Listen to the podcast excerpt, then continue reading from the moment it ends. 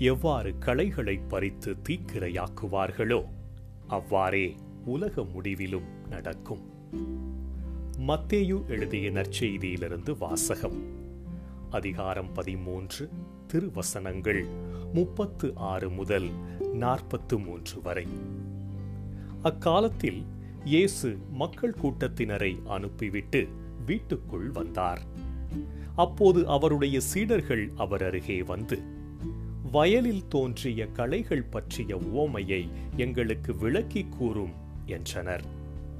அதற்கு அவர் பின்வருமாறு கூறினார். நல்ல விதைகளை விதைப்பவர் மானிட மகன்.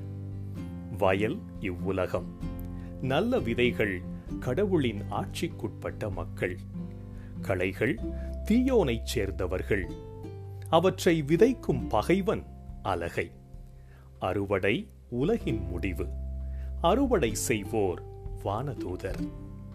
எவ்வாறு களைகளை பறித்து தீக்கிரையாக்குவார்களோ அவ்வாறே உலக முடிவிலும் நடக்கும்.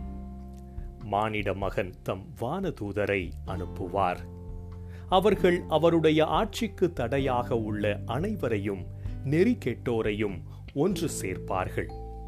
பின் அவர்களை தீச்சூளையில் தள்ளுவார்கள். அங்கே அழுகையும் அங்கலாய்ப்பும் இருக்கும். அப்போது நேர்மையாளர் தம் தந்தையின் ஆட்சியில் கதிரவனைப் போல் ஒளி வீசுவர். கேட்கச் செவியுள்ளோர் கேட்கட்டும். ஆண்டவரின் அருள் வாக்கு கிறிஸ்துவே உமக்கு புகழ்.